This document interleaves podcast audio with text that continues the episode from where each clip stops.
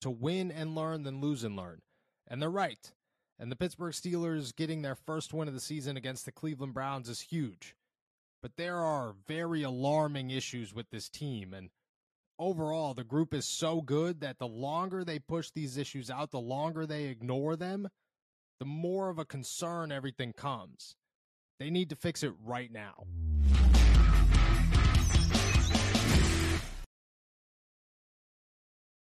What's going on, everybody? I'm Noah Strackbein. Thank you for jumping on to Steelers to Go, your daily to go cup of Pittsburgh Steelers news and analysis. Find us on youtube.com slash all Steelers talk and subscribe anywhere you get your podcast. We are talking about the Pittsburgh Steelers and a very alarming issue that needs to be addressed. Coming into the game, there were very obvious concerns. Kenny Pickett, Matt Canada, the offense. Is the running game ever going to get going? Do they have an answer for Diontae Johnson being out or Cam Hayward being out? And can the defense reach the expectations that they had coming into the season? The offense, I think we were less optimistic about. The defense proved themselves right, but unfortunately for the Pittsburgh Steelers, you cannot win every single game when your defense scores 14 points, which was more than what your offense scored. You will lose almost every single game banking on your defense trying to carry the po- points total. But that's where the Pittsburgh Steelers are. In this game against the Cleveland Browns, there were still major concerns. Kenny Pickett looked terrible. The offensive line looked just as good, but the running game was very hit or miss. And it kind of seemed like even those big, long runs by Najee Harris shouldn't have gone anywhere, and the ones that should have didn't. Concerning. But George Pickens looked like a stud. Calvin Austin made a really nice catch that you felt really good about, plus his kick return and his punt return abilities, still very much so there. Pat Freiermuth didn't even get a target, and the offense still had weapons, which is, I guess, a good thing. On the defensive side of the ball, TJ Watt and Alex Highsmith are easily the best pass rushing duo in the NFL. And somehow the Pittsburgh Steelers defense remained just as solid, possibly better, obviously better than week one. But if your expectations were very high coming into the season, they might have surpassed them with their performance against the Browns in week two. And the Browns, I mean, they didn't look terrible.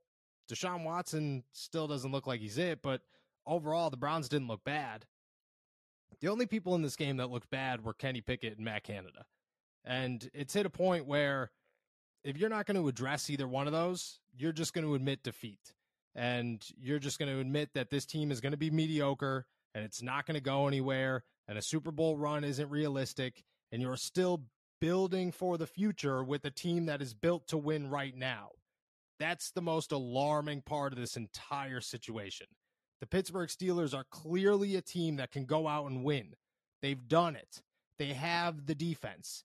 They have the superstars on offense. They have the offensive line. They have the head coach and the special teams. I mean, Pressley Harvin was an MVP in this game.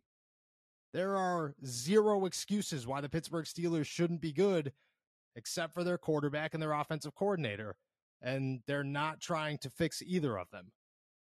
In the fourth quarter of week two at Acrisure Stadium against the Browns, I heard fire Matt Canada chants clearer and louder than any chant I have ever heard watching a Pittsburgh Steelers game.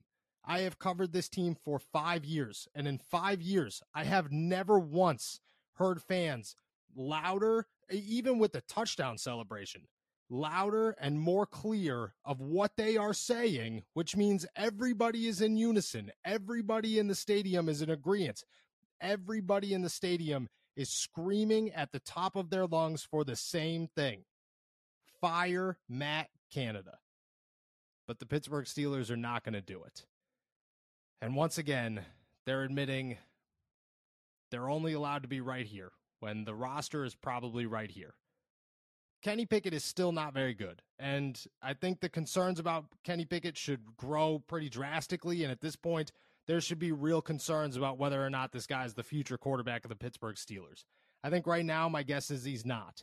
And he hasn't shown anything that says that he is. And you know, every game that passes becomes more concerning, but I don't think that you really have a backup option right now unless you're going to toss Mitch Trubisky back in there and say, hey, you could go figure it out. You have starting experience. Go for it. But the Steelers aren't going to do that. What they should do, and I'm not saying that anybody should get fired, but if they're going to try to actually fix something, at what point do you actually make a change? Because if you're not willing to give up on your quarterback, and you shouldn't be willing to give up on your quarterback this early. He's a first round pick a year ago who came into a really crappy situation last season, had to work through it, had the entire offseason to prove himself, did prove himself, earned a captain spot. Everything is adding up so that Kenny Pickett can be the guy. You have to give him an opportunity to be the guy. But if you're not going to make any other changes, you're not allowing him to be the guy, and you're kind of just giving up on him and everybody else around him and your Super Bowl window. So if you're going to make a change, you have to make a change at offensive coordinator. You have to see if Kenny Pickett can improve with the new name in the building or with the new guy who's already on the staff calling plays or Mike Tomlin working himself more into the offense. I have no idea how you go about it, but you have to see if the problem is Matt Canada.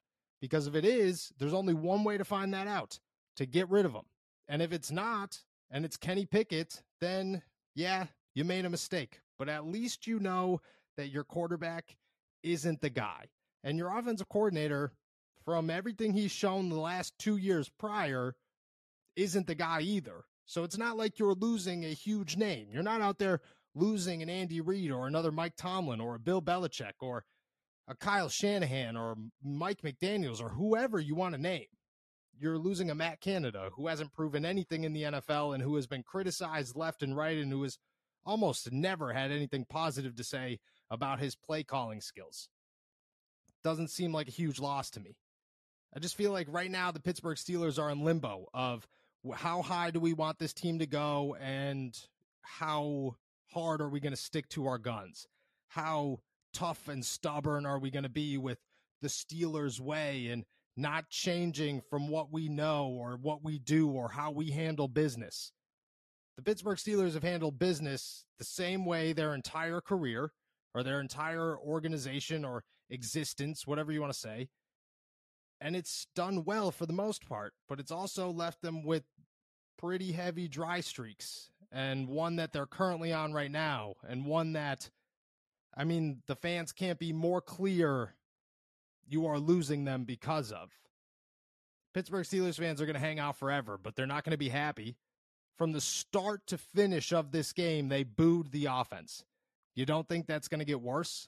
You don't think they're going to get more agitated and care less and less the more the Pittsburgh Steelers struggle? You don't think that they're going to give up on Kenny Pickett? And that is the worst case scenario. You can give up on Matt Canada. Steelers fans cannot like your play caller. That's totally fine. But when they give up on your quarterback before your quarterback has a real shot, before your quarterback's done developing, before we have a real opportunity to see if he's the guy or not, and I don't necessarily know if he is, and I wouldn't be very optimistic in the sense that I believe he is.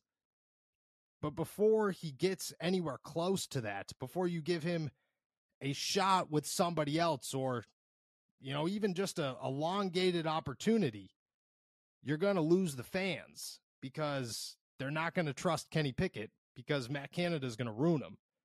And I don't know if that's the case. I don't know if Matt Canada is ruining Kenny Pickett or if Kenny Pickett just isn't that good and isn't meant to be an NFL quarterback and isn't going to make it as a starter for the Pittsburgh Steelers. I don't know. But I think sitting around is the absolute worst idea you could possibly have and is really showing no positives.